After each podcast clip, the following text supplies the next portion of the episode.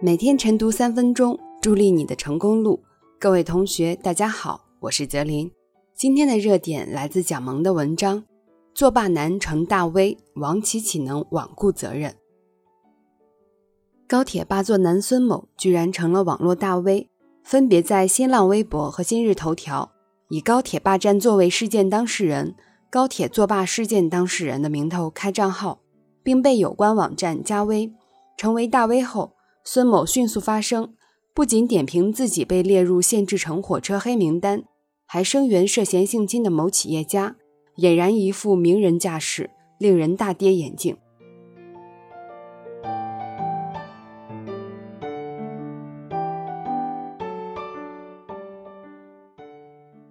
对这些不知廉耻、不守规矩、挑战公共秩序的人，理应予以严厉斥责，更应让其接受教训。基卓更要扬清，通过批判反面教材，才能向更多人传递正确的价值导向。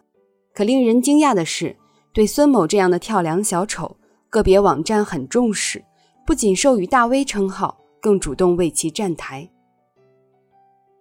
毋庸讳言，在某些网站眼里，大 V 代表着流量，可以吸引大众眼球，推动营销事件，激活粉丝经济。网络的普及让人人都有了麦克风，可作为网站经营者，给哪些人更大的话筒，体现了三观。